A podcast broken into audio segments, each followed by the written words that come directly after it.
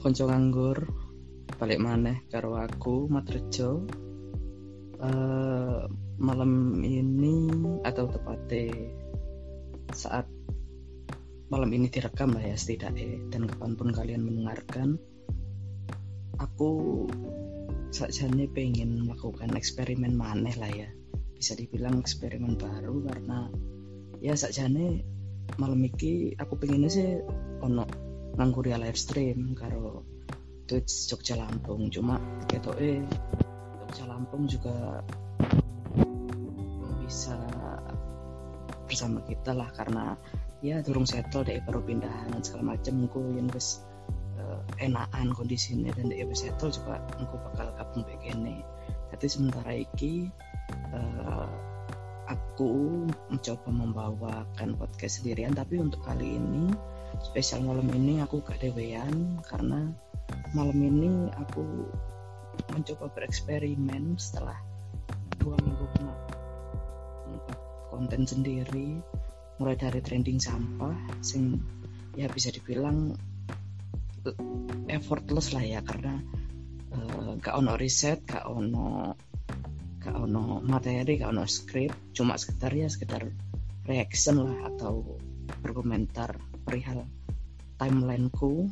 Terus seminggu kemarin aku juga harus bikin rebahan hikmat meskipun aku membaca dewe kasarannya cuma aku ono risetnya lah ya kalau rebahan hikmat kemarin. Karena selain uh, riset uh, aku sing jadi materi bahasanku kemarin juga tak tulis dan bisa kalian baca di sabilama'ruf.wordpress.com itu uh, bahasannya dan untuk malam ini lebih aku pengen meningkat lagi aku pengen berusaha lebih lagi untuk malam ini. Selain riset aku juga membawa atau mendatangkan koncoku eh, DE bisa dibilang orang yang punya andil peran dalam penanganan COVID-19 dan ya benar COVID-19 adalah tema yang pengen tak bahas malam ini. Kenapa aku pengen bahas itu? Karena ya mulai rame lagi COVID-19 jumlahnya juga gak turun-turun. Ada berita terbaru akan PSBB dan segala macam. Dan uh, untuk lebih mengkonfirmasi keresahanku aku bersama temanku dia menggunakan identitas anonim lah ya kita hargai bersama kita sebut saja dia Mbak Nana halo Mbak Nana Halo, halo guys, halo semua. Iya kabarnya? Alhamdulillah, baik-baik saja saya hari ini. Bisa orang, salah satu orang lah ya. Ya, yang orang bekerja bekerja di bidang kesehatan. Tapi sebenarnya kesibukan Mbak Nana itu apa sih? Uh, kalau misalnya kesibukanku sehari-hari adalah melayani orang-orang yang membutuhkan ya, membutuhkan pelayanan kesehatan sih di bidang preventif tentunya preventif itu kalau misalnya uh, teman-teman bingung preventif itu apa? Preventif itu adalah uh, dia itu yang memberikan belum dia sakit, nah pencegahan, benar. Oh jadi lebih ke memberikan pelayanan kepada masyarakat gimana mencegah agar tidak sakit lah ya. Yep, benar. khususnya COVID-19 ini berat. Ah, siap. Benar. Ya berarti bisa dibilang Mbak Nana ini uh, cukup relevan atau setidaknya punya pengalaman langsung lah ya dengan kasus COVID-19 baik dari penanganan atau tindakan preventif atau ya sekedar berbagi perihal opini atau tanggapannya perihal COVID-19 ini. Iya, benar sekali. Ya meskipun nggak ini sih, meskipun nggak apa namanya berhadapan langsung. Oh, Cuma ya. Tapi sendai cukup lebih dekat lah daripada masyarakat umum okay, ya. Oke, benar. Oke, mungkin uh, langsung aja kali ya kita tanya-tanya perihal iki. Oke. Okay.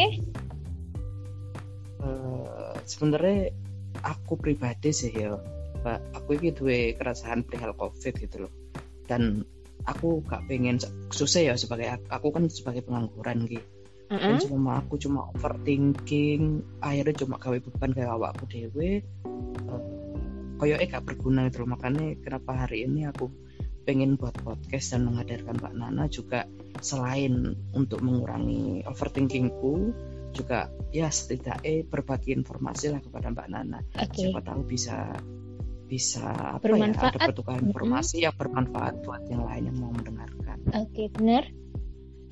Uh, saja nih ini uh, Mbak Nana aku saja kan dua keresahan.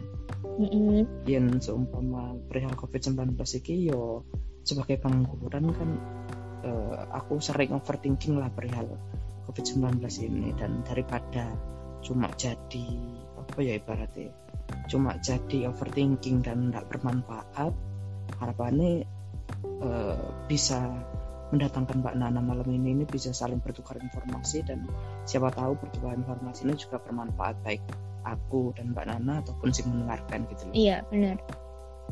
Jadi beberapa hari ini aku wis mau berita, aku mau di kompas.com. Itu mm -hmm. data per Kamis 10 September 2020 Jumlah kasus COVID-19 mencapai 207 ribu kasus hmm. dengan penambahan baru sebanyak 3.800. Terus juru bicara Satgas Penanganan COVID bisa ngomong, dia ngomong bahwa uh, terdapat peningkatan jumlah zona merah dan zona orange. -hmm. Data per 6 September menunjukkan zona merah meningkat dari 65 menjadi 70 kabupaten -hmm. kota dan ironis ironis tempat ini tinggal Jawa Timur saiki. Mm -hmm. uh, salah satu provinsi yang memiliki uh, cukup banyak zona merah. Bahkan bisa dibilang paling banyak zona merah yaitu 6 zona merah. Termasuk kota kita tinggal Probolinggo. Mm. nah Pak Nana iki yopo ya nanggepi perihal jumlah kasus COVID-19 sing gak mutun-mutun bahkan cenderung melonjak Oke, okay hmm, berat ya nih ya kasih ngomongin tentang covid jadi nah karena kayak tidak mari-mari dulu yo bisa tanggapan Mbak Nana sebagai sing langsung berkecimpung di dunia kesehatan okay. khususnya di preventif. Kalau dari sudut pandangku ya peningkatan hmm. jumlah kasus COVID-19 yang peningkatan jumlah kasus uh, COVID-19 ini karena adanya new normal kalau menurutku sih. Oh. Kenapa? Kenapa? Kenapa? Karena awalnya kita Indonesia memasuki uh, COVID-19 itu awal tahun kan ya tahun awal tahun 2020 hmm. itu sudah mulai memasuki COVID-19 tapi itu masih grafiknya tuh kan masih meningkat pelan-pelan tuh adanya ya, PSBB terlalu drastis nggak uh, terlalu drastis oh, adanya PSBB diperlakukan Maret, Maret ya 20 kasus pertama di Depok deh. Oh, ah, dari Jawa Barat. Nah, di Depok itu. Uh, terus? Nah, it, kan yang jadi epicentrumnya awalnya itu adalah Jakarta. Uh, nah, epicentrum oh, adanya iya, iya. COVID itu kan di Jakarta. Nah, uh, karena akhirnya Jakarta sampai memperlakukan PSBB itu yang pertama kali. Iya, iya. Itu yang pertama. Tapi lambat laun kan akhirnya uh, menyebar tuh ke mana-mana uh, berkemana-mana di luar Jakarta ya mm, sampai Jabodetabek mm, apalagi sampai ke Surabaya ini akhirnya yang uh, sampai zona hitam kemarin itu oh iya iya, iya. tapi akhirnya uh, belum juga masalah itu teratasi dan grafik peningkatan dari COVID itu belum turun malah pemerintah hmm. pusat menyatakan uh, new normal nih menyatakan new normal hmm. untuk di Indonesia yaitu ya, ya. Uh, uh, kebiasaan baru yang mana yang seharusnya kebiasaan baru adalah diberlakukan ketika uh, new normal itu ketika ini surf uh, ketika pandemi itu sudah mulai turun grafiknya. Oh, nah, jumlah kasus hendaknya menurun lah ya. Iya, jumlah kasus itu mulai menurun. Harusnya. Iya, kan ada tuh beberapa di antaranya yang hmm. disebutkan oleh WHO beberapa hmm. indikator yang dimaksud sebagai new normal kan yang pertama tidak menambah penularan atau memperluas penularan.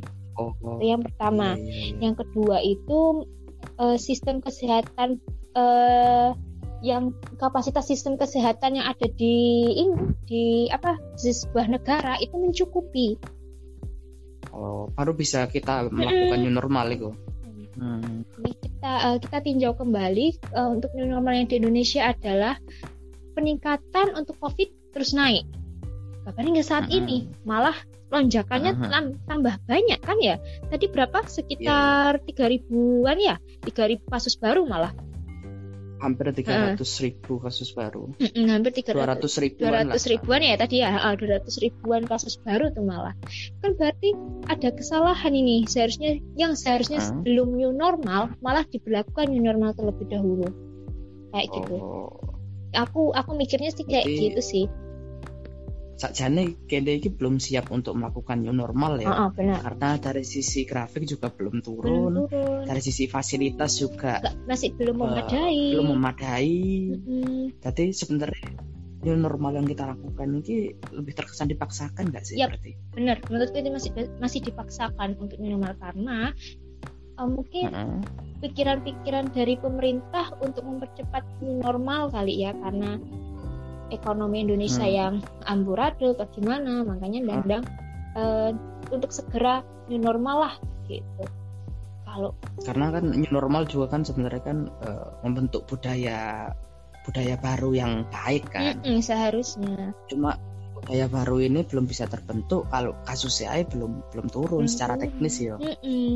Emang se mbak Nana seharusnya sebelum kita memasuki new normal lagi harusnya ya okay. uh, eh, idealnya mm -hmm. apa sih sing sing sing harusnya dilakukan dulu sebelum kita kenal new normal seharusnya uh -uh, jadi uh. gini kalau misalnya menurutku sih pandangan pribadiku sendiri sebelum kita masuk new normal adalah uh, jumkan jumlah peningkatan dari jumlah peningkatan dari adanya kasus uh, kasus COVID-19 ini bisa berkurang terlebih dahulu Gimana caranya? Uh-huh. Gimana caranya? Yaitu kan kita ini pemerintah pusat sudah memperlakukan PSBB nih, PSBB kalau misalnya oh, iya, bekerja iya, iya. itu WFH gitu kan. Nah, itu menurutku cara yang bagus gitu loh. Cuma hmm. sayangnya karena kesadaran juga kesadaran dari masyarakat juga sih yang kurang kan. Akhirnya hmm. ya PSBB itu new normal datang, PSBB itu diberhentikan, WFH juga ya WFH juga ya hanya sekadarnya jadinya lonjakan hmm. itu kembali lagi gitu oh. dan sekarang ketika lonjakan itu kembali lagi kemudian dari pihak uh, pelayanan kesehatan yang tidak mencukupi akhirnya banyaklah hmm. ditemukan di berita-berita juga terpapar kan bahwa misalnya rumah sakit oh, A oh, iya, iya, iya. rumah sakit rujukan COVID-19 tidak bisa menampung uh, pasien lagi sampai tutup kan mm -hmm. maksudnya tidak menerima menerima pasien baru mm -hmm. itu terus juga beberapa daerah juga meng mengalokasikan atau mendaya gunakan gedung sing sebenarnya bukan gedung yang diperuntukkan untuk uh -uh. kesehatan iya dan nggak perlu untuk itu Iya iya iya. Menarik sih. Uh, berarti sebenarnya sebelum new normal kan kita harusnya kan psbb dulu lah ya. Uh, uh, psbb dulu. Atau sebenarnya aku bingung sih. Uh, eh, PSBB ki ambek lockdown mm -hmm. sebenarnya itu perbedaan perbedaannya apa sih? Karena kan uh, lockdown itu kan sebenarnya apakah lockdown sama dengan PSBB atau sebenarnya ada perbedaan yang cukup cukup signifikan atau cukup kentara lah dari PSBB terhadap lockdown Oke, okay. kalau misalnya lockdown PSBB perbedaannya kalau lockdown hmm. itu benar-benar lockdown nih, misalnya sebuah sebuah daerah diberlakukan hmm. lockdown. Ketika pemberlakuan lockdown, semua aktivitas, sem segala aktivitas, segala pekerjaan apa pun hmm. benar-benar berhenti. Itu lockdown. Hmm. Tapi ketika PSBB, di PSBB sendiri di sini kan uh, ada beberapa uh, kegiatan yang diperbolehkan hmm. kegiatan diperbolehkan untuk terus beraktivitas misal pelayanan kesehatan hmm. kedua mis uh, kebutuhan pribadi eh kebutuhan kesehariannya se, uh, manusia Mis, uh, apa ya hmm. contohnya ya kayak pangan uh, uh, enggak enggak sih maksudnya bidang industri bidang industri pekerjaan yang memberikan pelayanan kepada masyarakat oh iya iya, uh -uh. iya. Berarti sebenarnya lebih ke lockdown ini selain aktivitasnya dibatasi, Mm-mm. tingkat keluar masuknya juga dibatasi Iya. kan?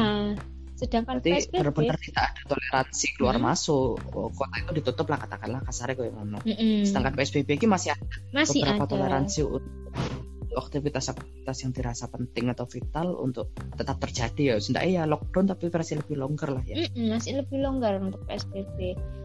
Selama Oke, itu oke. pekerjaan yang memberikan pelayanan kepada masyarakat, itu masih diperbolehkan Oh. PSBB. Tapi kalau di lockdown, Menarik sih. kalau di Hmm. lockdown itu semua sudah dibatasi Oh. kayak gitu.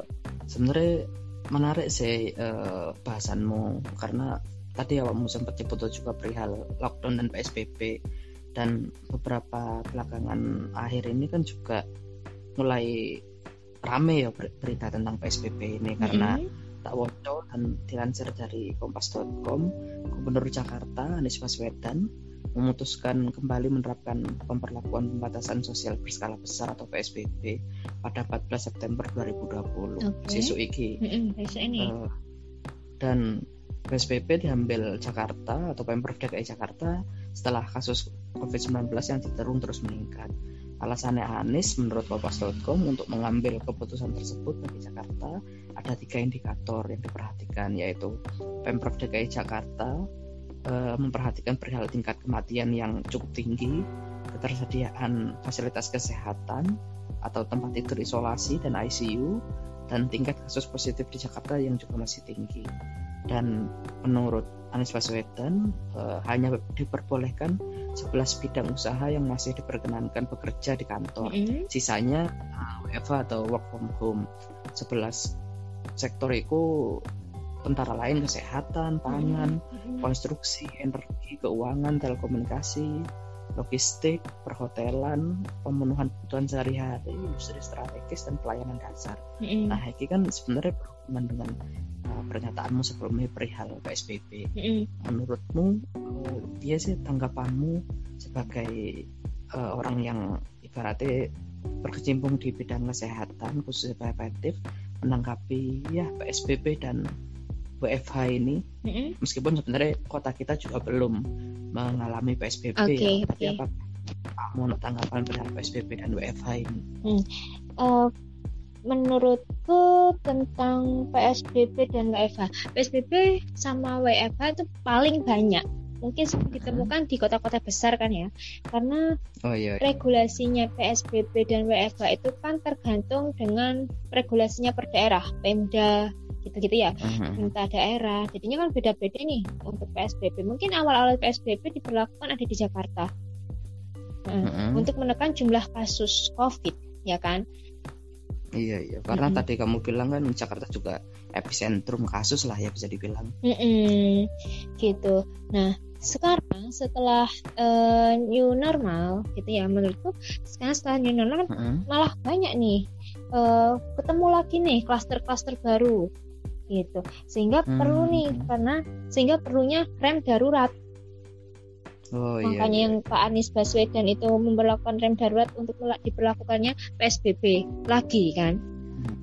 Nah, Iya, iya, iya. menurut ini sudah langkah yang cukup tepat sih kalau menurut apalagi yang harus dilakukan ketika memasuki new normal dan kurang klaster-klaster baru peningkatan jumlah eh, peningkatan jumlah pasien COVID yang semakin signifikan terus eh, nggak ada cara lain gitu selain PSBB yang diberlakukan lagi dan WFH apalagi gitu kan Iya, iya, iya. WFH itu gunanya ke- eh, WFH itu kan gunanya kan untuk ini yang ke sebelah sektor tadi yang kata katanya masnya ke sebelah sektor untuk tetap terus sektor itu yang diperbolehkan untuk bekerja, Untuk di bekerja, kantor, tapi ha-ha. biasanya setauku ono regulasi setengah setengah jumlah dari biasanya gak sih? Heeh. Kayak eh, kantor diisi 100 orang cuma 50 orang 50 orangnya WFH. Mm-mm. itu kan untuk Tapi selain sebelah sektor itu disarankan untuk WFH. Heeh. nah itu kan eh, gunanya kan untuk tetap bisa memberikan layanan kepada masyarakat untuk bisa memberikan pelayanan yang terbaik kepada masyarakat ketika masyarakat memang benar-benar membutuhkan gitu Nah, itu kan gunanya WFH WF, WFH maksudku iya iya. dan PSBB itu di, PSBB dan WFH diberlakukan untuk menekan kembali kasus COVID gitu sekarang dilihat lagi yang Hmm. seperti yang aku bilang tadi kalau misalnya ini tidak tidak diadakan WFH lagi atau PSBB lagi di saat new normal yang seperti Mm-mm. ini sudah banyak loh yang saat ini ini rumah sakit yang nggak mampu menampung pasien-pasien COVID. iya, iya. Salah satunya di, eh, kemarin tuh aku baca berita di Semarang.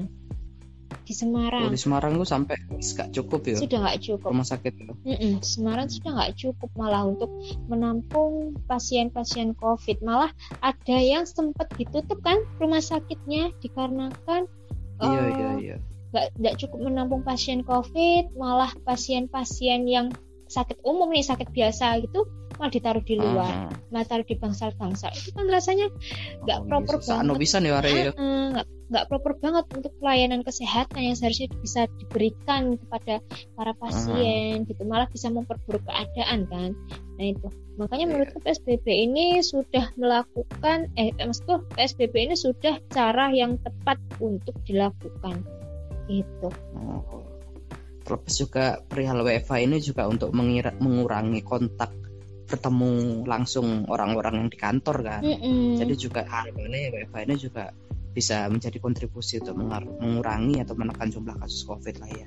Cuma ya pertanyaanku ini gini sih kenapa kok kenapa kok eh, adanya PSBB gitu kok nggak dari dulu aja diteruskan PSBB kenapa kok harus baru Mm-mm. sekarang kenapa kok harus new normal gitu itu pertanyaan terbesar Iya iya iya. Kenapa Bener sih aku setuju mbak awakmu sih karena eh, kita kan sebenarnya sudah tidak asing lah ya ambil PSBB dan lockdown ini karena awal-awal ketika kasus mulai ramai kan kita juga sempat sempat kerasa dan sempat tahu berita nih perihal PSBB ini kan. Mulai dari awal-awal PSBB total Mm-mm, sampai PSBB transisi mm-mm, terus new normal terus Mm-mm. sekarang PSBB lagi. Mm-mm. bener sih apa oh kok eh, ketika jumlahnya wis dhuwur maneh baru PSBB maneh. Kenapa? Kenapa yuk gak PSBB aja dhisik gitu loh? Karena kan kondisi kita juga masih belum baik-baik saja sih. Heeh, bener. Itu jadi pertanyaan besar sih. Kenapa harus normal gitu?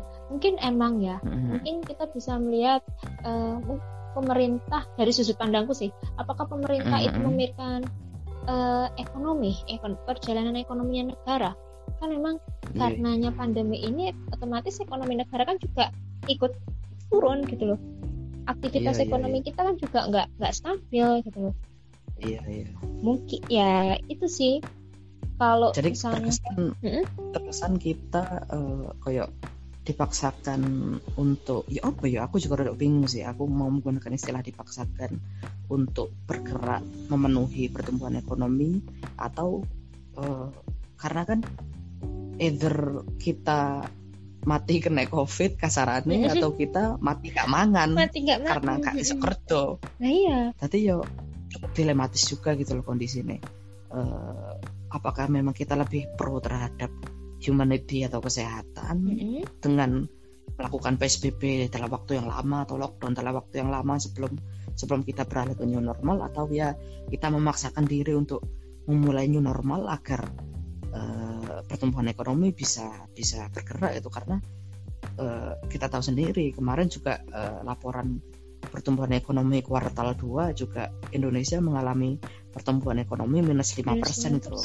Yang di mana artinya ya kita nggak bertumbuh malah turun gitu loh. dan salah satu penyebabnya juga karena daya beli masyarakat menurun selama pandemi ini dan itu juga efek dari PSBB juga kan. Karena ketika suatu daerah diberlakukan PSBB eh, keluar masuk daerah dibatasi Mm-mm. aktivitas di dalam daerah itu dibatasi Mm-mm. otomatis kan wong-wong tidak melakukan aksi eh, jual beli atau transaksi di eh, di pasar atau di di di tempat-tempat perekonomian di daerah itu kan otomatis ya pertumbuhan ekonomi kita juga tertekan atau bahkan tidak bertumbuh. Iya benar. Jadi ya rada bingung pisan sih.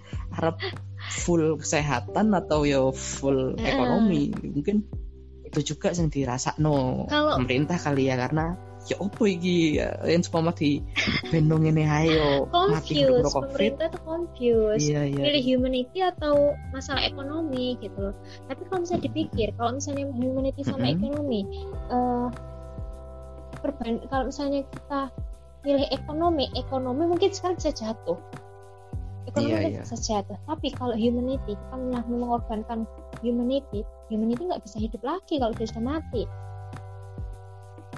tapi kalau ekonomi ketika ekonomi itu Hmm. jatuh kalau menurutku ya kalau ekonomi itu jatuh kalau misalnya semuanya sudah Hmm. keadaan sudah bisa membaik ekonomi itu bisa tumbuh lagi loh iya benar sih emang kalau aku juga sempat sempat ngurungok atau sempat baca untuk pernyataan soal presiden. Di ngono eh, ekonomi masih bisa tumbuh dan dikembangkan. Tapi orang Nah, mati iya, tidak bisa benar. dihidupkan lagi. Ka- tahu nggak yang ini? Eh, berita yang terbaru terkait BLT-nya Hmm. pemerintah memberikan 600k nah, per bulan. Oh bantuan langsung tunai dari Itu? pemerintah. Nah, Ah, 600 ribu sing 600 itu ribu pada itu. pekerja yang bergaji di bawah 5 juta. Menurutku itu Heeh, Nah. ya apa itu tanggapan kalau itu tindakan pemerintah benar sih salah satu cara untuk menaikkan eh, perekonomian perekonomian negara cuma kan 600 ribu Iya, per iya. bulan cuma kita eh, diberikannya nak dua bulan Iya, dua bulan iya. ya satu juta dua ratus dua bulan satu juta jadi satu juta per dua bulan gitu ya Heeh. jadi dua bulan satu juta dua ratus aku agak kurang Ya, mengikuti deh untuk kayaknya pembagian nih seperti itu. timeline pembagiannya cuma memang ada pembagian Mm-mm. 600 ribu Oke. perihal ya itu menurutku sudah langkah bagus sih pemerintah sudah pemerintah sudah memperlakukan maksudnya sudah memikirkan one health approach di mana one health approach ini untuk eh, bidang kesehatan untuk melihat sisi kesehatan tidak hanya melihat di sisi kesehatan saja tapi melihat di berbagai aspek yaitu salah satunya ekonomi Hmm. gitu ya ketika keadaan pandemi seperti ini Hmm. ekonomi juga amburadul orang-orang juga butuh pemasukan. Akhirnya pemerintah memberikan BLT nih 600 600 ribu kepada orang yang bergaji di bawah 5 juta. Menurutku itu sudah langkah yang bagus ya. Cuma pertanyaan terbesarku adalah kenapa kok Hmm. harus orang yang bergaji bergaji di bawah 5 juta? Kenapa kok kan, iya iya. Heeh, kan, maksudnya kan saat banyak orang-orang yang kayak membutuhkan gak sih? Maksudnya di tengah pandemi ini ada orang sing bahkan nah. bar di PHK dia sudah kan. punya dia tidak punya pemasukan. Harusnya kan eh, orang itu kan harusnya ya yang cuma memang orang-orang berpenghasilan pun dapat. Nah, iya. mereka juga dapat Atau sih yang harusnya? kabar eh, beberapa waktu lalu ini yang Eratek Eratek itu Mm-mm. mempe- eh, memberhentikan. Eh, eh, Memang- mengurangi jumlah karyawan yang lah ya. besar sekitar 2000-an. Mm-mm. Hei, itu banyak tuh 2000-an itu itu Iya, warga warga Probolinggo itu 2000 itu sudah cukup banyak. dan kalau berdasarkan regulasi PLT ini mereka ya Iya nggak Eh, dapat ya berarti ya karena bukan bukan bukan berpenghasilan di bawah 5 juta mereka malah tidak berpenghasilan, gitu loh Kenapa kok harusnya di bawah 5 juta nih orang yang mendapatkan BLT 600 ribu gitu. Se- se- kalau misalnya aku mikir nih secara logika ya, orang lebih mending Ya, orang yang punya penghasilan karena mereka masih bisa mencukupi kehidupannya, bisa membeli, bisa bayar pajak dan Iya. lain-lain. Tapi ketika Iya, orang yang tidak, tidak eh. punya penghasilan, Ah. gimana mereka bisa memenuhi kebutuhan mereka? benar sih benar Itu sih. Karena sebenarnya kalau semua orang yang udah punya penghasilan wis ya apa cara dia tata Oh, kelola oh. uangnya lah manajemen finansialnya lah eh, bisa nabung. Tapi emang gak punya penghasilan Arab sekondi lo biaya hidupnya dan seharusnya eh, aku setuju dengan awakmu sih Eh, kalau memang pemerintah mau memberikan bantuan dan dirasa duitnya cukup ya Mm-mm. mending kayak no kabeh gitu loh yang berpenghasilan di bawah 5 juta oleh yang tidak berpenghasilan juga oleh yang emang duitnya cukup. Yang emang tidak cukup ya harusnya prioritasnya lebih ke orang-orang yang belum berpenghasilan gitu gak sih. Belum berpe bukan belum berpenghasilan tidak berpenghasilan dan sudah memiliki tanggungan keluarga kayak ngono kan. Karena kan lebih urgent juga. Dorong mana kan beberapa hari ini kan eh ono berita perihal PNS juga mendapatkan bantuan dana pulsa 400 Oh, ribu itu per bulan itu gak paham sih. itu masih belum baca tuh berita. Iku, iku aku juga, aku aku juga ibaratnya lucu lah ya. PNS ini duit penghasilan loh, dia iso nabung, dia iso manajemen uangnya supaya ya, eh, supaya iso nabung tuku kuota, gawe WFA, apa enggak duit-duit bantuan ini lebih diarahkan ke orang-orang tidak berpenghasilan atau bahkan kepada siswa-siswa gitu loh sing sing akeh kan eh, kejadian Nah, siswa iya. tidak bisa mengikuti pendidikan secara daring kesusahan fasilitas Mm-mm. baik soko kuota daun atau Mm-mm. bahkan alat tidak on koyo Atau mungkin karena ini ya, pemerintah tuh bingung kali ya. Pemerintah tuh bingung bagaimana mendistribusikannya kali mendistribusikan bantuan itu kali ya. Indonesia itu luas loh. Dengan ge, dengan kondisi geografis yang sungguh bermacam-macam gitu loh. Di pelosok di ini dan Indonesia juga nggak pendidikan aja Indonesia nggak menyeluruh loh. Apa apa pemerintah ya, juga ya. masih kesusahan ya untuk mendistribusikannya ya ya terlepas dari susah atau tidaknya tapi kan saja iya tanggung jawab pemerintah kita gitu pemerintah. Karena kan uh, apa ya salah satu aku inget ada suatu artikel atau berita yang pernah tak baca perihal Jepang. Ketika Jepang pertama kali di uh, bombardir okay. oleh Amerika Kaisar Jepangku ngomong bahwa uh, ada beberapa aspek utama yang menjadi prioritas kita pasca mm -hmm. pasca krisis mm -hmm. dan kehancuran ini dan salah duanya mm -hmm. pendidikan dan juga kesehatan gitu loh. Mau aku nangkepnya juga aku gak ngerti apakah pemerintah iki bingung dan uh, koyo iki aku duwe-duwe ardi nang dino dan ya apa cara distribusi no iku tanda tanya besar maksudnya untuk selevel pemerintah bingung iya. koyo ngono kan ya aneh gitu loh dan dan ya apa ya? Uh, ya cukup kecewa sih karena sebenarnya kan uh, instrumen untuk membantu itu kan banyak bisa melalui TNI ono babin sawisan dari tiap daerah yes. untuk membantu distribusi iya. dan segala macam ya. Itu juga sebenarnya nah, kita nggak padahal kita pemerintahnya nggak terpusat loh. Kita pemerintah ini kan iya pemerintah pusat tapi kita kan punya pemerintah kecilnya iya, ada bupati ada wali kota itu seharusnya iya. bisa menyeluruh untuk bantuan tuh. Ya kan nanti setiap daerah misalnya iya iya. ada kan hmm? otor apa uh, otor, otorisasi daerah juga kan? Iya kan eh, tadi kamu bilang kalau misalnya di Jepang ketika dibombardir dengan Amerika bahwa uh, yang harus di yang harus di uh, diperbaiki dulu ada pendidikan dan kesehatan itu kan sudah masuk ke humanity. Jadi kita kan harus memperbaiki humanity-nya dulu daripada ekonomi. Iya, iya, iya. ketika humanity sudah bisa diperbaiki SDM iya, sudah iya. diperbaiki ekonomi itu akan tumbuh. Ekonomi juga ikut uh, ikut dengan seiring naik dengan uh, seiring dengan kalau misalnya kita humanity tidak diperbaiki sumber daya manusia tidak diperbaiki ekonomi pasti tetap akan hancur lah. Dengan ekonomi iya iya. Mau kita nggak ekonomi kayak opo pun yang uang uang sih loro lorowan pendidikannya juga sih susah ya wes aja ekonomi juga tetap akan ya segitu segitu aja lah ya meskipun ono perkembangan cuma mm -hmm. signifikan. Itu sih. Tapi iya. emang covid ini memang berat sih bener. iya sih. Iya sih maksudnya 2020 adalah tahun yang sangat ya sangat amat berat lah baik untuk yang bekerja juga iya. dia punya budaya baru.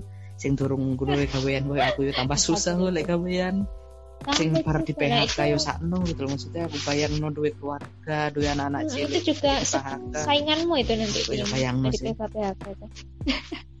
Lah iya karena kan uh, aku baca juga ketika pandemi ini kan jumlah hmm. pengangguran jelas meningkat yo baik dari pengangguran awal mm-hmm. arek-arek sing baru lulus kuliah ataupun wong sing mm-hmm. baru resign kerja kayak aku atau bahkan orang-orang mm-hmm. yang sudah di PHK dengan jumlah pengangguran mm-hmm. banyak ini uh, jumlah lowongan tidak sepadan yeah. jumlah lowongannya malah sipit tadi saingannya berat uh, menumpak kereta atau KRL di Jakarta wis desa-desaan nih sudah ini lowongan piro jumlah jumlah sing daftar iya, sudah apa gitu. overload gitu loh iya, iya. overload yang ada ya harapannya mereka lebih iya. berpikir lagi lah ya uh, perihal tepat untuk mm -mm. menangani covid ini karena kita belum belum sampai di tahap uh, tahap apa ya ibaratnya wong loro rehabilitasi nah, kita belum rehabilitasi kita sih struggle iya, masih dengan terus penyakit ini masih terus banyak dan masih terus terus berlanjut karena penduduk Indonesia pun banyak iya. gitu. kalau misalnya penyebaran COVID COVID kan dari airborne ya airborne disease dari uh, cipratan hmm. air ludah lah gitu bisa menyu droplet dan segala macam kalau misalnya kita nggak ya. hati-hati atau misalnya kan namanya virus hal yang uh, benar-benar mikroskopis dan kelihatan kalau misalnya kita nggak aware hmm. banget banget pada diri kita sendiri dan orang lain wah itu akan terus banyak itu akan terus berjatuhan meskipun memang covid Iya, adalah eh, yang ada penyakit yang taraf kesembuhannya tinggi tapi ketika seseorang itu punya komplikasi penyakit Ah. lain wah itu yang gawat itu Iya, iya.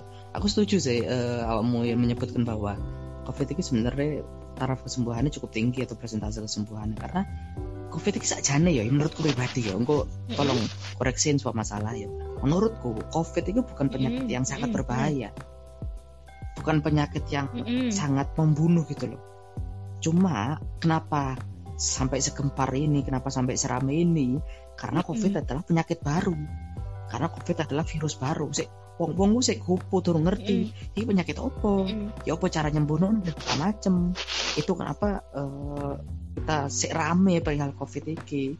Karena sik durung ketemu treatmentnya carane antisipasi dan segala macem durung ketemu vaksin juga belum belum ditemukan dan segala macem. Dan sebenarnya ada bahaya atau resiko kematian covid ini lebih ngeribetin perihal perihal penanganan enggak sih? Maksudnya ketika awakmu sudah dinyatakan positif COVID-19 karena kita sudah belum punya OKT akhirnya kamu kudu isolasi berapa lama dan kamu dijauhkan dari keluargamu selama berapa lama dan itu bukan saja sendiri ribet bukan karena iya maksudnya mati mereka kan. tuh kayak rasanya kita tuh takut untuk meras untuk sendiri gitu ya kan? Jauh dari jauh dari Iya, iya. orang-orang di sekitar diisolasi gitu.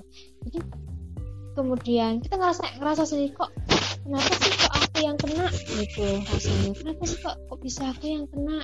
Gitu kenapa kok nggak orang lain aja? Gitu kenapa aku harus sendirian di sini? Gitu kan stigmanya masih kayak gitu. Ya aku dijauhin. Gitu. Iya, Padahal iya. iya sebenarnya kalau misalnya kita bisa bisa menjaga diri kita sendiri atau kita aware gitu, sebenarnya ya kita bakalan cepet sembuh gitu. Cuma memang kalau misalnya Hmm. untuk usia rentan, anak kecil, orang dewasa, yang misalnya yang sudah di atas usia sepuh ya, usia sepuh yang umur 50 tahun ke atas, kalau misalnya memang COVID dan dia punya komplikasi penyakit lain, misalnya jantung, stroke dan lain-lain, itu memang rentan sih karena kan Hmm. kalau ketika kena covid misalnya saturasi oksigennya berkurang gitu kan kan berpengaruh juga itu yang bikin Hmm. bahaya sebenarnya bagi orang-orang yang punya penyakit lain selain um, selain covid itu tadi covid itu kan sebenarnya penyakit pernafasan Oke, kan oke. kayak flu gitu Iya, iya. iya. Eh, menanggapi perihal tindakan masyarakat atau stigma masyarakat ya aku juga sempat moco eh, masih dilansir dari kompas.com ada suatu lembaga yang melakukan survei yaitu dalam laporan Mhm. Charities Act Foundation World Giving Index 2018 Indonesia ini sebenarnya menduduki peringkat teratas dalam frekuensi sumbangan Mhm. aktivitas kerelawanan. Iki kan berarti hati ya. menunjukkan bahwa memang bener karakter bangsa iki iki emang gotong royong itu baik hati, mbok akeh wong wong api, sing api ngono lah. Dan ke asing lagi aktivitas koyo golongan crowdfunding, dek kita bisa atau bahkan donasi-donasi baik itu sembako, masker, alat kesehatan dan lain itu kan gak asing bagi kita. Dan ya kita berarti sudah bisa dinyatakan valid kalau kita punya punya budaya untuk gotong royong. Cuma di sini eh, sing jadi keresahanku yo terutama yo kita punya budaya gotong royong tapi lebih ke gotong royong materi menurutku pribadi kita gak punya masih belum punya budaya gotong royong Mm. perihal budaya jadi eh, contohnya dibuktikan dari selama pandemi ini juga masih banyak orang-orang yang mengabaikan protokol kesehatan DE juga mengabaikan jaga jarak DE juga eh, tidak menggunakan Hmm. masker dan segala macam padahal kan eh, dalam kondisi pandemi kita ini dan sekarang kita masuk Heeh. new normal cari ini new normal itu kan berarti kan kita mau Heeh. masuk ke norma baru kita masuk ke budaya baru di mana budaya itu membantu kita untuk berkontribusi dalam hal mengurangi penyebaran Mm. kasus COVID-19 dan kita gak mau atau belum mau gotong royong Mm. perihal itu gitu loh dan awakmu dewe iki sebagai orang yang eh, punya andil peran dalam bekerja Mm. di bidang kesehatan ya apa kamu nanggepi perihal tindakan masyarakat sing ya bisa dibilang sih Hmm, kurang iya. aware perihal ini. Eh, menyangkut dengan masalah ini, ini aku nemuin salah satu ini, salah satu seseorang yang nggak aware. Ini ada, Hmm. aku barusan ada temen nih, temen ya, temen dia ini barusan bikin Hmm. status nih, barusan. Dia tulisannya gini. "Be- Jadi beberapa hari Oh, lalu oh, oh. saya diberhentikan sekumpulan ojol yang lagi bagi-bagi masker. Dalam kurung, daripada bagi-bagi masker, Ah. lebih baik bagi-bagi pangan gratis buat masyarakat yang membutuhkan. Gitu. tulisannya. Lanjutannya adalah, memang setiap Ah. ke mana-mana saya paling tidak suka pakai masker. Selain berbahaya, apalagi pakai eh gimana gini? Memang setiap ke mana-mana saya paling tidak suka pakai masker selain berbahaya. Aku bingung nih, dia saling ah, bingungnya selain berbahaya masker ini berbahaya kenapa? Aku juga nggak tahu. Aku juga nggak paham ini. Apalagi Iya sih, masker ya. tidak terus. menja- tidak menjamin orang tertular tertular virus sepele ini gitu ini ada emot eh, on fire kemudian NB masker pemberian langsung saya buang di pinggir jalan gimana menurutmu bekok nggak sih bekok menurutku Iku soros ya maksudnya. Ya ak ya awakmu yang cuma kate kate ibaratnya apatis ya urusanmu. Cuma kan ketika kamu sudah masuk ke dalam masyarakat ya kamu harus ah masyarakat bekok nggak sih? aku ngerasa dia tuh bekok banget ya?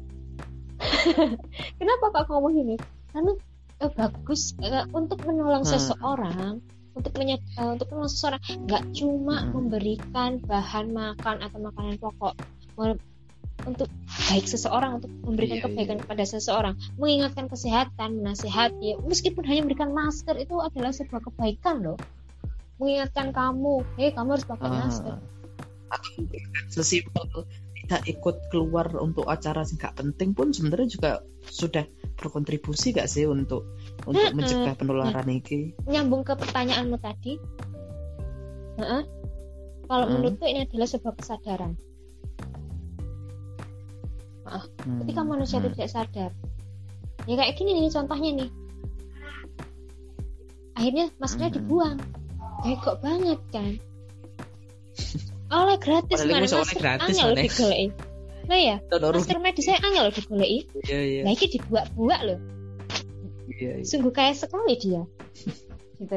Jadi menurutku ini adalah sebuah kesadaran. Di mana kalau misalnya seseorang kalau misalnya kesadaran kan ada orang yang sebenarnya tahu sebenarnya Ah. tahu nih sebenarnya tahu keadaan COVID-19 itu like what seperti apa gitu. tapi dia nggak mau tahu Heeh.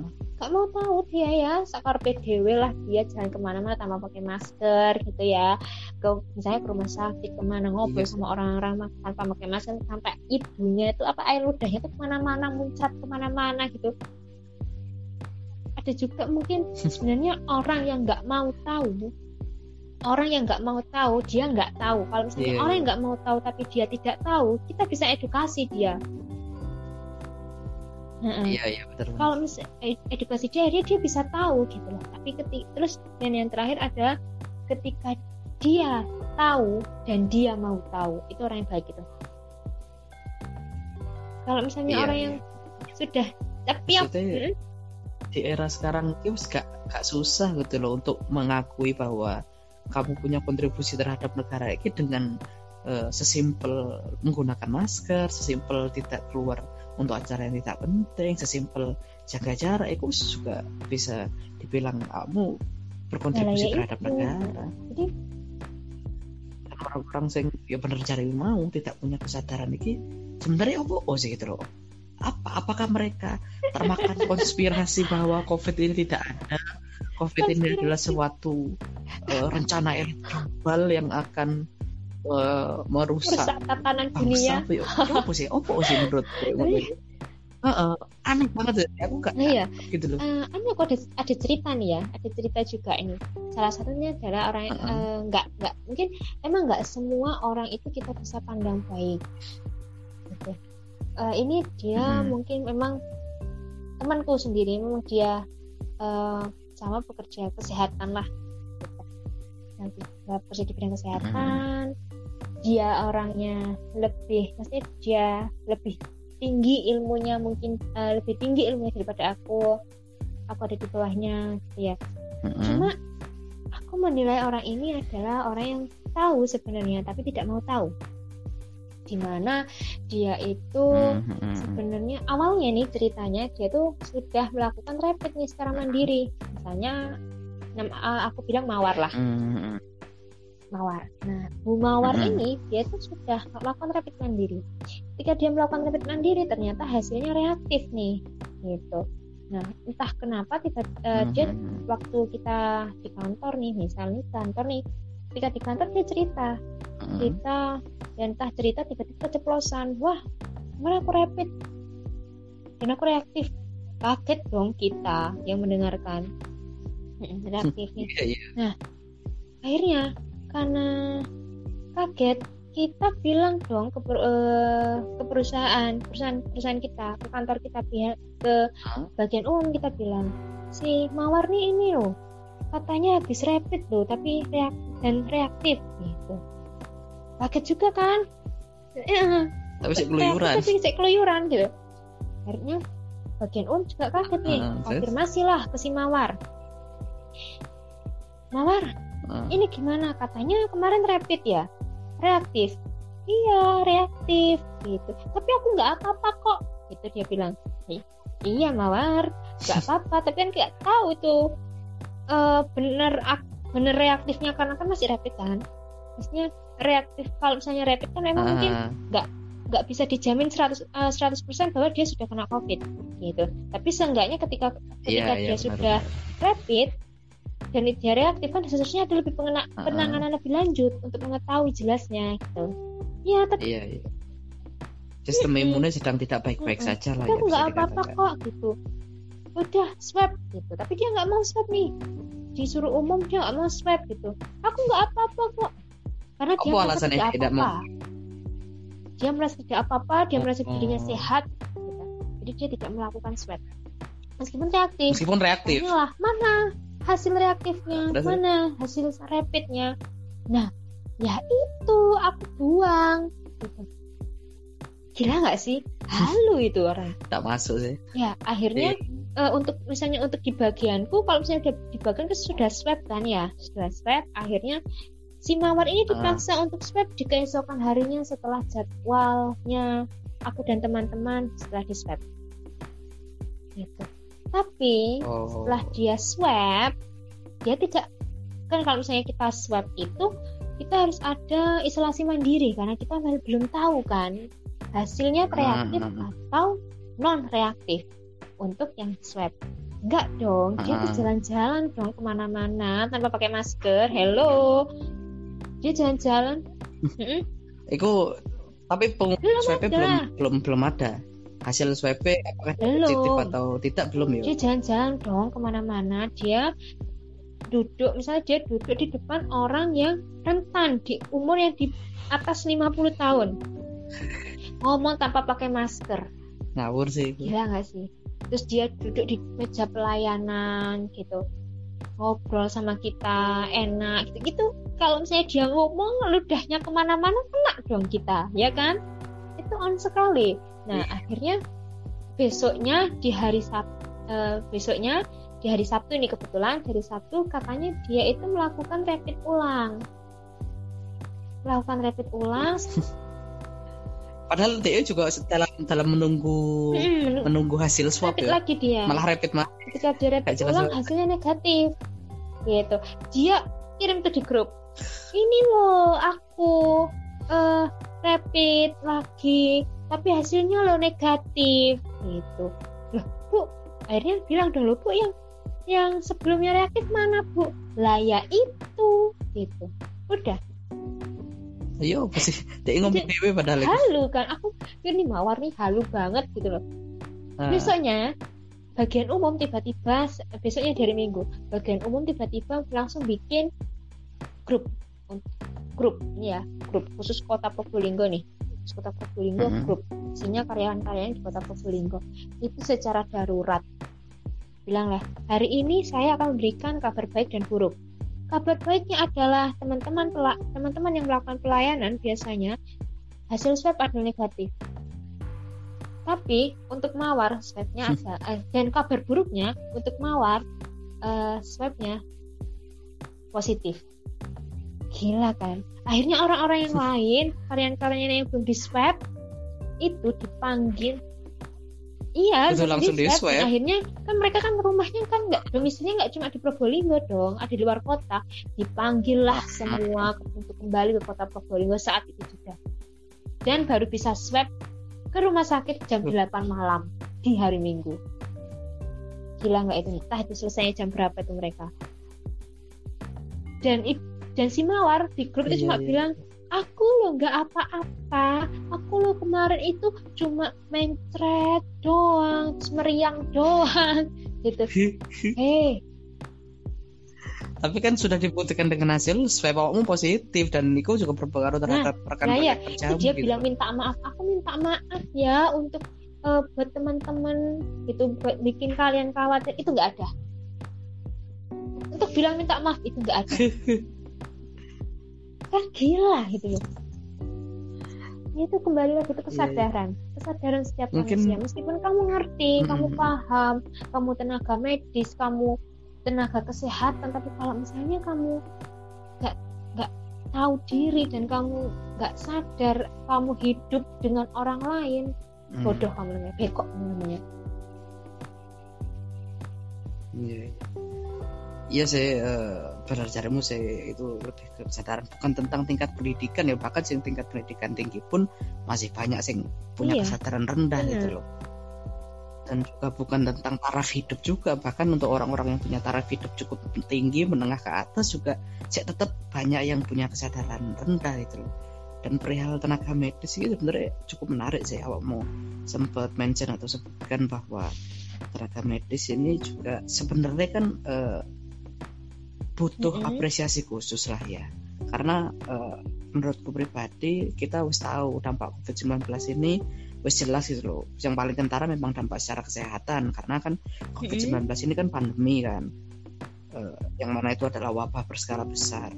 Dan uh, selain kesehatan juga COVID-19 juga mempengaruhi banyak hal mulai dari yang tadi kita sempat sebut juga atau bahas juga mulai dari ekonomi seperti daya beli masyarakat menurun, mm-hmm. investasi menurun, uh, pengangguran meningkat, termasuk aku menjadi salah satu salah satu bagian dari itu.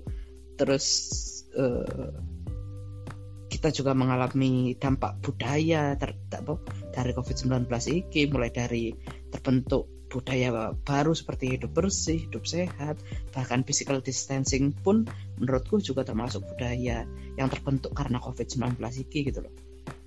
Jadi secara secara gak langsung kita sudah cukup paham lah ya dampak-dampak COVID-19 setidaknya iya. untuk masyarakat umum. Tapi di sini aku pengen memfokuskan pada mm -hmm. satu bagian masyarakat yang menurutku banyak mendapat perhatian atau mm-hmm. bahkan apresiasi mm-hmm. yaitu tenaga medis atau tenaga kesehatan atau tenaga kerja yang ya seperti kamu gitu loh eh, berhubungan dengan COVID-19 mm-hmm. atau berhubungan dengan kesehatan menurutku pribadi sih eh, Benar. mendapatkan apresiasi dan perhatian lebih nah menurutmu sebagai orang yang berkecimpung di bidang kesehatan dan uh, kadang juga mempunyai aktivitas langsung yang bersinggungan dengan COVID-19 itu ya apa tanggapanmu perihal tenaga medis atau tenaga kesehatan atau bahkan teman-temanmu atau rekan-rekan kerjamu yang senasib seperti ah, kamu? Kalau itu buat aku masyarakat ini masih belum ada apresiasinya sama tenaga tenaga kesehatan banyak kan diberitakan mm-hmm. yang tenaga kesehatannya malah uh, misalnya tenaga kesehatan yang diludahi lah ya kan? Kemudian apa pasien kabur lah kemudian ketika uh, pengiriman jenazah dan lain-lain malah diapain itu? Di ya, apa di itu bego banget sih. Terus malah bikin apa namanya iya kalau uh, Twitter lah. Aku pernah baca waktu di Twitter. Uh. kita itu ada yang waktu itu kan dikuburin uh, uh, jenazahnya covid. Ada beberapa uh. tweetan. Kalau misalnya aku takut kalau misalnya jenazah ini dikuburkan. Kalau misalnya jenazah dikuburkan kan kalau manusia kan pasti dimakan cacing. Nah dimakan cacing, cacingnya dimakan ayam. Hmm. Eh ya, ya cacingnya dimakan ayam, ayam dimakan kita apa kita nggak tertular COVID gitu. Ya kali COVID uh, COVID-19 menular pada hewan. Hello. Selama ini kalian sekolah. Iya, tapi kan masa kasus COVID-19 eh, di, di Amerika kok gak salah ono ono ono harimau sing tertular COVID-19. tapi kan pasti beda. iya iya dek ya iya kah? Ada kah? Heeh. ono ono ono harimau di kebun binatang yang COVID-19 Positif apakah itu menular kepada COVID-19. manusia? Hewan dan manusia loh. Masa ini apa virusnya virusnya pasti Aha. berbeda, daya tahan virusnya pasti berbeda, inkubasinya pasti berbeda Aha. semuanya. kan Aha. kalau misalnya tubuh itu mati, tubuh itu mati, inang. Lah iya, ah, virus pemane tubuh mati lah ya inang. Ketika tubuh mati, pasti virus itu kan juga mati dong. Heeh. Karena sudah tidak ada eh, inang yang dia, Iya, inang iya. yang dia tempatnya sudah mati. iya iya belum lagi jenazah itu kan juga dikuburkan Kesehatan. dengan Heeh. protokol COVID-19 itu loh yang, yang ditutup peti lah, dibungkus lah, di disinfektan lah dan segala macam ya sebenarnya juga sangat amat rendah atau bahkan bisa dibilang gak ada resiko Mm-mm. seperti Dan itu kan. sekarang ini kan banyak toh tenaga medis yang berguguran. Entah itu tenaga medis yang mungkin yang sudah tua ya karena beliau Mm-mm. beliau-beliau ini sudah tua akhirnya terpapar oleh COVID sehingga ketika terpapar oleh COVID penyakit-penyakit yang mereka punya komplikasi dan lain itu, itu ikut keluar juga dan juga mungkin mereka juga burn out ya burn out ini Hmm. eh, dia over kecapean gitu overload Kecapean. ketika eh, tidak bisa menangani pasien COVID yang terus bertambah mereka harus tetap melakukan pelayanan kepada masyarakat eh, membantu mereka pasien-pasien ini sehingga mereka kecapean juga akhirnya mereka nggak sanggup akhirnya meninggal itu pun banyak cuma kan ya kembali lagi Hmm. kesadaran ketika eh, ketika masyarakat itu tidak sadar kalau ini COVID ini benar-benar ada mereka misalnya keluar ke mana-mana tidak dengan protokol kesehatan itu kan sudah menyusahkan tenaga kesehatan ya tenaga kesehatan itu Iya sih, itu bisa dibilang eh, tindakan yang tidak mengapresiasi tenaga kesehatan simpel lah ya. itu. Sesimpel Karena itu kan- gitu. Eh, kalau misalnya kamu melakukan proteksi dirimu sendiri kan hal besar dimulai dari hal kecil kan yaitu pada diri kita sendiri. Ketika diri kita sendiri tidak bisa memproteksi misalnya ini adalah keadaan pandemi misalnya kita pakai masker dan lain-lain gitu ya itu kan akan mempertambah pasien gitu loh. Kita gunanya untuk pakai masker dan lain-lain kan memperlambat nih laju virus itu menyebar Iya iya iya. kalau misalnya kita enak sembrono lah kita nggak usah pakai masker lah ke mana-mana udah dibebaskan lah gitu ya kan laju pertumbuhan virus kepada Hmm. laju pertumbuhan virus kan terus berkembang tuh terus pelayanan Iya, kesehatan di Indonesia kan sudah tahu layak umum seperti apa nggak eh, eh, APD Hmm. Kemudian tempat pelayanan medis juga kekurangan nggak memadai KO kan tenaga kesehatannya Yang ujung-ujungnya juga bakal Nah, iya. kalian-kalian juga gitu ya loh. wajar kalau misalnya memang tenaga kesehatan Iya, sudah iya. berbanyak yang berguguran gitu, gara-gara kasus seperti ini gitu. Iya iya. Sebenarnya yang tak tangkep bahkan tenaga medis atau kalian eh, awakmu dan teman-teman iki ndak muluk-muluk minta diapresiasi ben mulai kerja terima kasih. sambutan atau bahkan diberikan hadiah. Ya kan di Amerika sampai segitunya gitu loh. Amerika itu sampai memberikan waktu khusus atau jam khusus kepada tenaga medis untuk berbelanja. Jadi supermarket tuh dikosong no dalam artian tidak ada konsumen yang boleh boleh masuk kecuali tenaga medis itu. Sampai diberikan uh, privilege lah ya istimewa seperti itu. Dan dia mau belanja apa pun juga Mm-mm. di subsidi pemerintah dan tenaga medis Indonesia sebenarnya kan nggak sampai segitunya juga untuk meminta privilege atau hak istimewa itu. Cukup dengan yo kalian menjaga diri kalian sendiri engkau tidak menambah penyebaran covid kalian juga sudah cukup membantu aku. Sebenarnya kan sesimpel itu kan jadi minta oleh teman-teman tenaga medis gitu. Kita hanya eh, meminimalisir meminimalisir laju eh, perkembangan virus aja. Itu sudah cukup memudahkan sih buat kita nggak banyak-banyak lah yang sakit. Pelan-pelan aja lah. Iya. biar memadai lah semuanya. Karena Iya, ya iya, buat betul. apa gitu loh. Kalau misalnya eh sambutan terima Hmm. kasih dan segala macam banyak loh. Tapi yo sih. Apalagi tahu kan keadaan tenaga kesehatan di Indonesia ini meskipun nggak ada meskipun nggak ada apa namanya meskipun nggak ada COVID pun apresiasi terhadap bidang kesehatan itu juga masih kurang. Heeh. iya benar benar oke mungkin ya ya bisa diamini secara secara bersama lah ya kal- kalau memang masyarakat Indonesia ini pun- masih belum punya kesadaran yang cukup perihal COVID-19 dan belum punya apresiasi yang cukup Dan mm-mm. buat tenaga medis dan rekan-rekanmu sekalian gitu loh. Dan seumpama nih eh, Mm-mm. awakmu diberikan kesempatan untuk memberikan pesan baik terhadap masyarakat atau Mm. bahkan pemerintah sekalipun, kamu pengen ngomong apa perihal perihal iki, perihal COVID-19, perihal penanganan nih, perihal budaya nih, kamu pengen ngomong apa kepada masyarakat atau aku nggak muluk-muluk ya pemerintah. kalau misalnya memberikan ini memberikan ah, pesan-pesan sih ya pesan-pesan kepada pemerintah atau tenaga kesehatan atau masyarakat luas.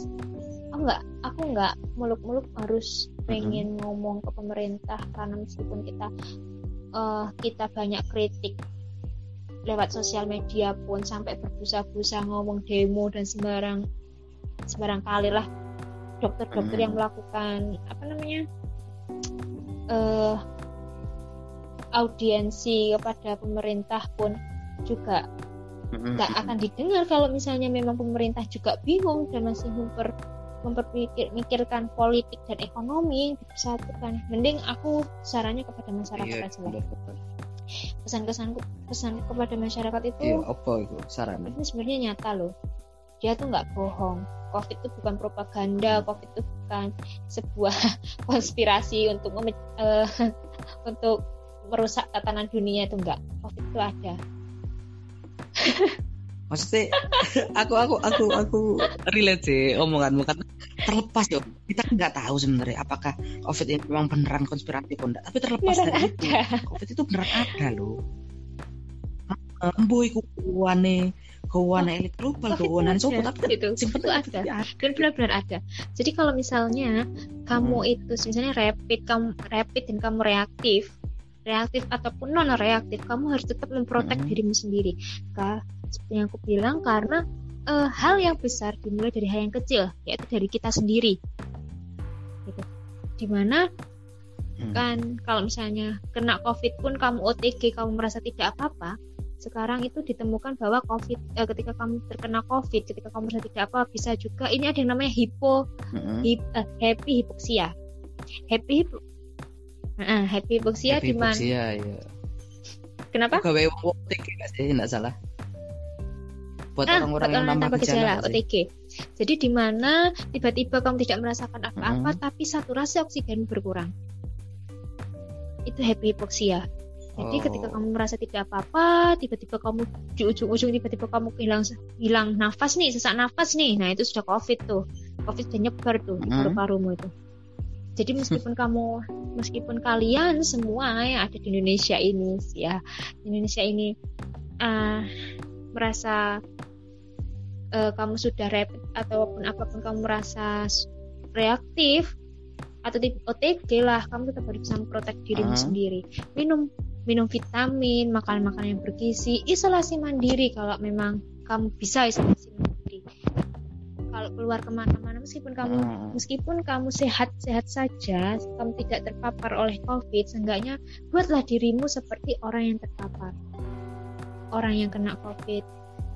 Mm-mm, karena itu akan melindungi dan ketika kamu Bang. berhadapan dengan orang-orang yang kena, gitu loh. Karena kita nggak tahu, gitu loh. Meskipun Iya, kamu iya. merasa baik-baik saja, eh ternyata kamu OTG, gitu. Meskipun kamu nggak kelihatan gejalanya, tapi kamu carrier, kamu membawa, kasihan dan orang-orang di sekitar. Mm-mm. Apalagi Iya. Indonesia adalah anu kan masyarakat yang penuh gotong royong kan solidaritasnya tinggi loh Nah, tapi kalau misalnya iya. kesadaranmu hanya memikirkan dirimu sendiri, Eh, lebih tanda OTP wong wong Indonesia itu lebih seneng apa ya? Emang Lah tingkat iya, sosialisasi ini tinggi tinggi. gitu loh. Ketika kondisi sih koyok ini dan dia tidak menggunakan protokol kesehatan tidak mem- memanfaatkan eh, masker secara benar yo. Ya wis ya sini yang kejadian. Jadi ya itulah pesan-pesanku pada masyarakat luas.